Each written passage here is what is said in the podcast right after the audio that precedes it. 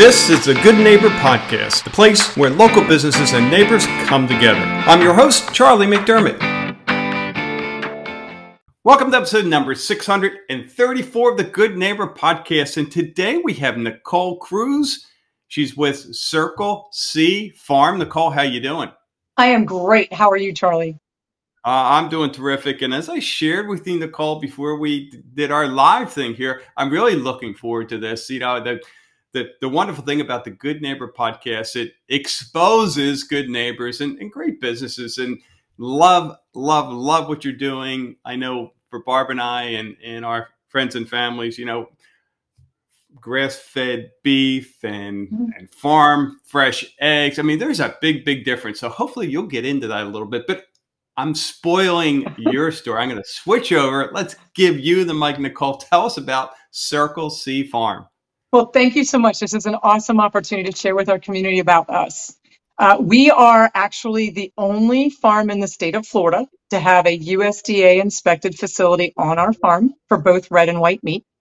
So what that actually means is we have a privately owned USDA inspected facility, and we harvest all of our own livestock in our private facility under inspection. We have an inspected butcher shop, and we sell our meats, our eggs, our honeys, everything direct to consumer, both locally and around the country on our website. And so that's the very short version. Wow. Yeah. A lot going on. Let's get into the history, you know, not only your journey, but, you know, the history of the company and how it started. I mean, just kind of a short little side jaunt here. So we're from Pennsylvania, the Philadelphia, Pennsylvania area. And back when I was a kid, there was this little convenience store. Back then, 7-Elevens were everywhere, and I loved it because Slurpees and all that. I mean, it didn't get any better as a kid, you know. No, it didn't.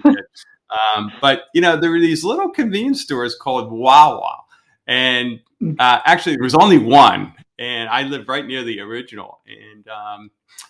And I know they're just kind of infiltrating Florida here. But, you know, back then, the story was, I think it's true, is this family had a dairy farm. Okay. And they just said, wow, you know, we can kind of directly sell our farm products ourselves. And one thing led to another, and now they're all over the East Coast. But anyway, let's talk about Circle C Farm and not Wawa here. No, that's really interesting history, because I wouldn't have thought that, you know, a local gas station chain that's come to our area that started out as a farm market, local, you know, fresh products. So that's great. So that was put on my tidbit list of things I know now. And I'll give you another piece of trivia. Wawa was actually the name of the town where the farm was. Oh, wow. Okay. So, and it was, I guess, big Native American. Again, I'm not going to give you the real facts, but, you know, I think that Wawa name came from the Native Americans. Yeah. Okay. Yeah. That is neat. Anyway, that's great history. Yeah. Yeah. So Circle C. Yeah. Go ahead. Yeah, we started in 2015, and we actually started with our chicken eggs. And as a result of those being so popular and the demand increasing for those, you know, every week, the next question came, well, if you have chicken eggs, then you must have chickens. And then it was, of course, well, if you have chicken eggs and you have chickens, now we want chicken, like meat chicken. And I said, well, there's a difference between laying hens and meat chickens. And so we talked about different breeds and their purposes and things like that. So it's kind of an evolution process naturally, from a truly organic standpoint. So that's been really neat. So when we started with the chicken eggs, we then progressed to the chicken meat. And then, of course, everyone said, oh, my gosh, your eggs and your chicken meat are incredible. So what else do you have? What other meats do you have? And as you know, oftentimes in business, things snowball in such great positive ways. And so we went from chicken eggs to chicken meat, and then we went to our beef and our lamb, and then we added in more poultry. So then we added in more ducks and our turkeys. And then, of course, those people that liked our chicken eggs said, well, do you have ducks? So do you have duck eggs? So we kind of went forward and back, you know, that way. And so that's how we have ended up where we are, with hundreds of products that we sell directly to consumer. And it's just evolved over the last 5 to 6 years, and it's been fun, but it's been a crazy wild ride. It's like a bull ride. That's a lot in 5 years. Yeah, it is. Wow. It is. Wow. It's so many questions. All right, I'm going to start with go for it. The difference between a duck egg and a chicken egg. Do you use a duck egg the same way as you would a chicken egg? Yeah, you can. The biggest difference is you'll notice in a duck egg, the yolk itself is much larger. It can be as much as a 1.5 to 2 times the size of a chicken yolk. And one of the things that a lot of bakers prize themselves upon is getting hold of duck eggs, because they often say, and it's known, that the duck eggs are better for baking in many ways. Some people say it's a greater moisture content, or just the duck egg itself is just different, and it produces a different product. So that's one of the biggest differences as far as usage. Relative to consuming, I think they're both great. But one of the things you will notice is that the duck egg is a little bit more dense, maybe it tastes a little bit richer. And sometimes, depending on the person and their tongue and their sensitivities. But those are the big things that I've had feedback and I've noticed personally between the two. Yeah. But they're both heavily off the pasture. Wow. So. Well, and speaking of density and yolk size and all that, you know, I had the pleasure in the past of I was the recipient of farm fresh eggs from a friend. Okay. And I could not get over the difference. Mm-hmm. Holy moly. Everything from the thickness of the shell to the yolk size to the taste. Yes. Tell us more. Well, and it's interesting that you brought those things up, because one of the things that a lot of times people do notice is the duck egg shell is much harder than a chicken egg shell. Mm. And I really don't know. Like, I haven't gone back to do my egg history. So I'll put that on my 2022 list of things to, you know, tidbits of things to learn. But noticeably different. One of the other things, too, is people sometimes don't know that ducks actually lay their eggs on the ground, whereas chickens will lay their eggs in the coop. Or they'll lay on the ground if there's no coops around. But if they have an elevated space, they'll hop up into that coop or that little nesting box and they'll lay there. But ducks don't hop up. They don't perch in that way. So when people look at our truly pasture-raised eggs, they'll see maybe some staining from the grass, or they'll see some staining from the ground. Even though the egg's been washed, it's just a very different, like an idiosyncrasy between the two. So it's kind of interesting, because it's you pick it up and it's a heavier egg, it's a bigger egg. Oftentimes, like sometimes they're like two times, maybe 3 times the size of a chicken egg. And sometimes I wonder those poor duck hens. So it's been a very glorious morning. But that's one of the biggest differences between the two. Yeah, and then the difference between the chicken egg that we get at the farm versus the ones we get in the store. Mm-hmm. Same kind of, I have found somewhat dramatic differences between the two, right? They are. Yeah, and it's really interesting that you point that out, because that is one of the things that our clientele really enjoys about our pasture-raised eggs, because the eggs that you buy in the grocery store can be as much as 5 to 6 months old when you purchase them. And so people think that they're getting fresh eggs or fresher eggs, and they're really months old, and they're also pasteurized. So our eggs that come off our farm are not pasteurized, which means we haven't heat treated them, and they are completely raw in that sense, but they're also super fresh, like fresh lake off the pasture the day before, or off the pasture that morning, or within the last couple days. And so as awesome as that is, and you get the flavor and you get the fluffiness in those eggs, the only downside to a fresh egg is the fact that you need to wait about 5 to 7 days to hard boil them. Because what happens is the lining on the inside of that egg, if it hasn't separated completely, you will end up using your thumb to take the egg out of the inside of the shell for those hard-boiled eggs. So that's a little tidbit that some people don't realize. And until they've been with us, or they've made that mistake once, they'll say, why can't I get the egg out? It comes out and I've got these pieces. I'm like, give it a few days. So buy your dozen for your deviled eggs and leave them in the back of the fridge for 5 or 6 days. and then buy your dozen for your pan frying like right away. So. Well, Nicole, I can't help myself here, but you know, this phrase just keeps popping out in my head. You are an eggspert. Yes, I am. Thank you very much. All right. That's funny. And one last, like, I feel I probably sound like I'm a city boy. You know, I was actually raised in the suburbs, but I didn't realize that eggs, and you mentioned, you know, the eggs we get in the supermarket are 4 or 5 years or months old. Mm-hmm. And probably some of our listeners are going, oh, wow. You know, you think they would go bad, but eggs fresh from the chicken or whatever, you know, mm-hmm. they could just sit on your counter. Yeah. You don't have to put them in the refrigerator, right? I mean, they're going to last for. How does that work? Again, I want to hear from the expert. No. And you saw my eyes jump a little bit, I think. Yes. Okay. So, all right. So let's go through that. Those are perfect questions for relative. Oh, you're eggs. Too nice, Nicole. They're egg-tastic questions. How's that? So yes, technically you can leave your chicken eggs on the counter if you've taken them out of the coop and they've not been washed. Bingo. Because when you wash them, you're taking off the protective layer that that coating that the laying hen leaves on the outside of the egg as she's laying the egg. And the purpose for that coating is to keep anything from penetrating the shell. And whether it's bacteria, but anything like that, it's just to keep that shell solid and to create a barrier, a health barrier, if you want to refer to it that way.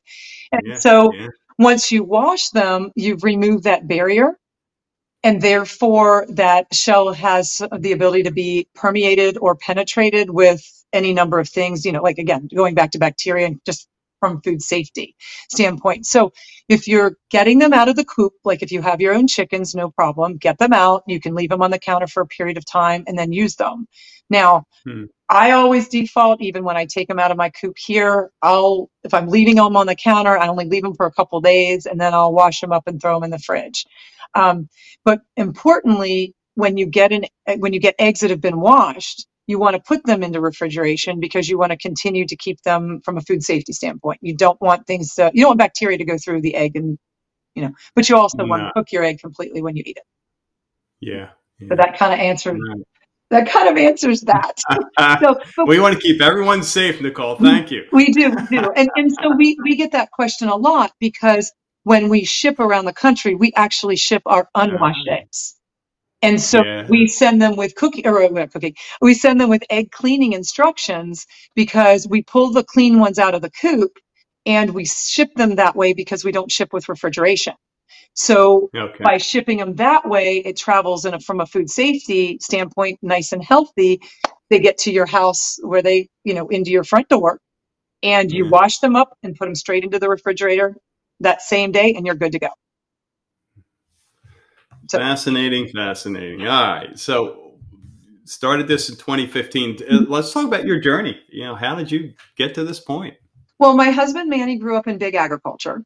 So that's good because he has a background in large volume of livestock. He grew up in a dairy and in a creamery. So his grandparents actually had a creamery that made milks and ice creams and butters. And so that was really cool. So he's come with that experience, as well as large herds of cattle and pigs, which is a drastic opposite from the fact that I grew up in a non-large agriculture environment. And I grew up with in a small family that had a couple of horses and dogs. So it's a completely opposite side of agriculture and its picture. But it's been a long learning curve, but a very quick learning curve. And so we started in 2015. And then we got rocking and rolling after that point. We all dealt with Hurricane Irma in 2017. And so that wiped us out completely. We lost all of our meat chickens, most of our laying hens, all of our turkeys. Whoa. We literally got wiped out. We got hit at the big farm, which is out here in Felda, and that took all of our buildings and all of our poultry and killed everything and destroyed all those buildings. And our farm in Bonita at the time, where our laying hens were, it took out half the barn and almost every single laying hen because we were at the eye of the storm in Bonita.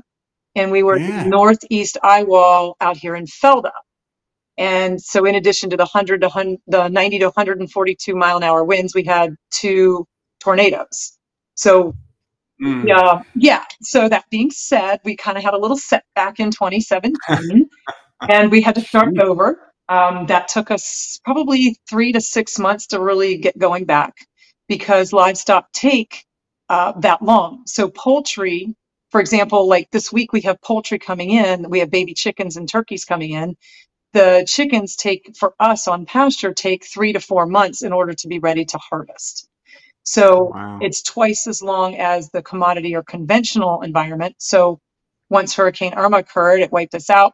We started over. It took us 3 to 6 months to have actual meat back ready to go. So that was kind of a little setback and a little bit of a significant learning curve, I think, in how to be differently prepared and how to anchor systems differently moving forward, and things like that. So but then moving on, once we recovered from that, then we have added additional species, and we've expanded and we've grown.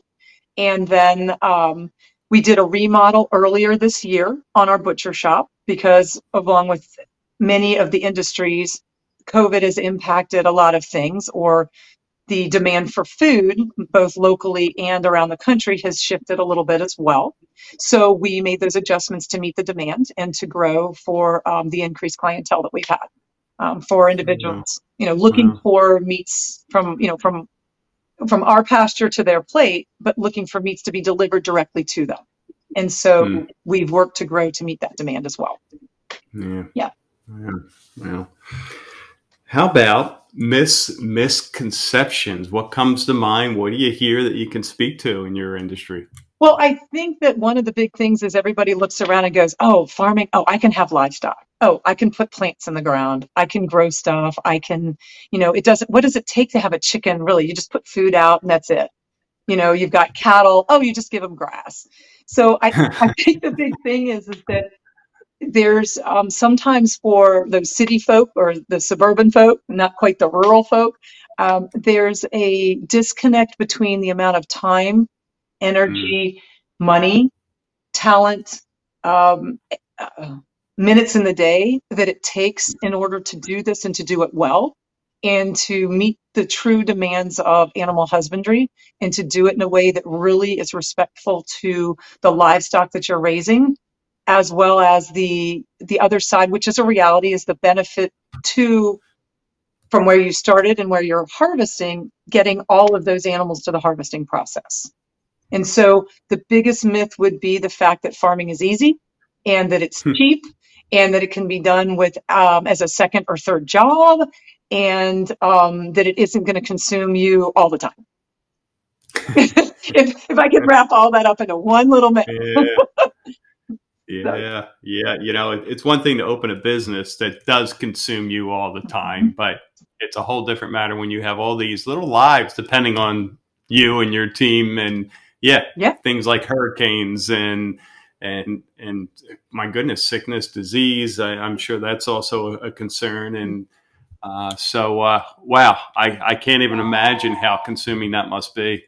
So speaking of all-consuming business, those few seconds that you have for fun, what are you doing? You mean like, where do we go for date night? That's a good one. There we go. Well, oftentimes date night is actually fixing fences and waterers. So, it's farming is definitely 100% consumption activity. No, but really, when we're not farming, we like to explore different things that are going on here in Florida. We like to see what else other small businesses, what they're doing. We like to shop local. We like to go out and see how other farms are doing their thing, especially when it comes to agritourism. We have Florida's incredibly full of amazing farmers and products and things we grow and raise. And so Manny and I try to go visit some of those other farms to see what they're doing and how they're doing it. Also because it gives us a chance to see more of Florida, and it gives us a chance to look at, what are some things that are efficient for the way they're farming. and or how are they presenting their agritourism piece, because we do some tours here on the farm and we're trying to get that situated to maybe get something set up for February this year. And it's a lot of fun. It's nice to see what other journeys other farmers have been on. Yeah. And so kind of a long answer, right? to your question, but yeah. No, I thought you were going to say, you know, I had the vision of, you know, bringing you and Manny getting on horseback and going to the edge of the field and pull out the picnic blanket and the, you know, the basket with the sandwiches and stuff we see on TV. So, okay. Well, okay. So we have an ATV and a group of trees. So yeah, we'll go hang out over there, but we don't usually take the horses because then they get restless. So we can sit over the ATV. I can see that. Yeah.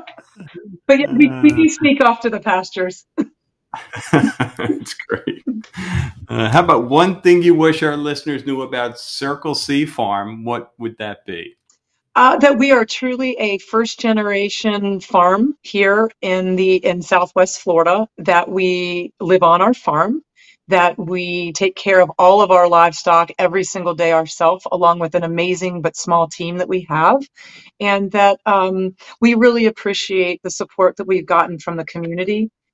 We, as a local farm, everything we've done has been truly organic in the sense it's been mostly word of mouth for our farm store and our farm, and we are grateful for that. And genuinely, this is not a marketing line. This is genuine appreciation for our community and the support for our local farm and other local farms too. And awesome. We appreciate it. I know we have listeners who want to get in touch, want to stop by, you know, go ahead, share the best ways to get in touch there. Well, we have our farm store in Bonita. We are actually located on Old 41 Road, between the Shangri-La Springs and Pottery is Art. And so it's a cute little farm store with a really big parking lot. So when you go by, you could miss it. So we don't want you to. And then we have our website, which we ship around the country every week. And so that is another place that you can get a whole bunch of stuff on there. So we have recipes, we have videos, we have gallery photos, we have lots of information about meat and how to cook our meats and how to cook do it well with pasture-raised and grass-finished meats. So that's a plethora of goodness on our website. And so those would be great places to find our meats. We don't do wholesale. We don't do distribution. We do work with Wynn's Market in Naples. So we do drop our eggs and our chicken breast down there. And we are currently working with a couple of restaurants very exclusively. And so that those are on our website as well.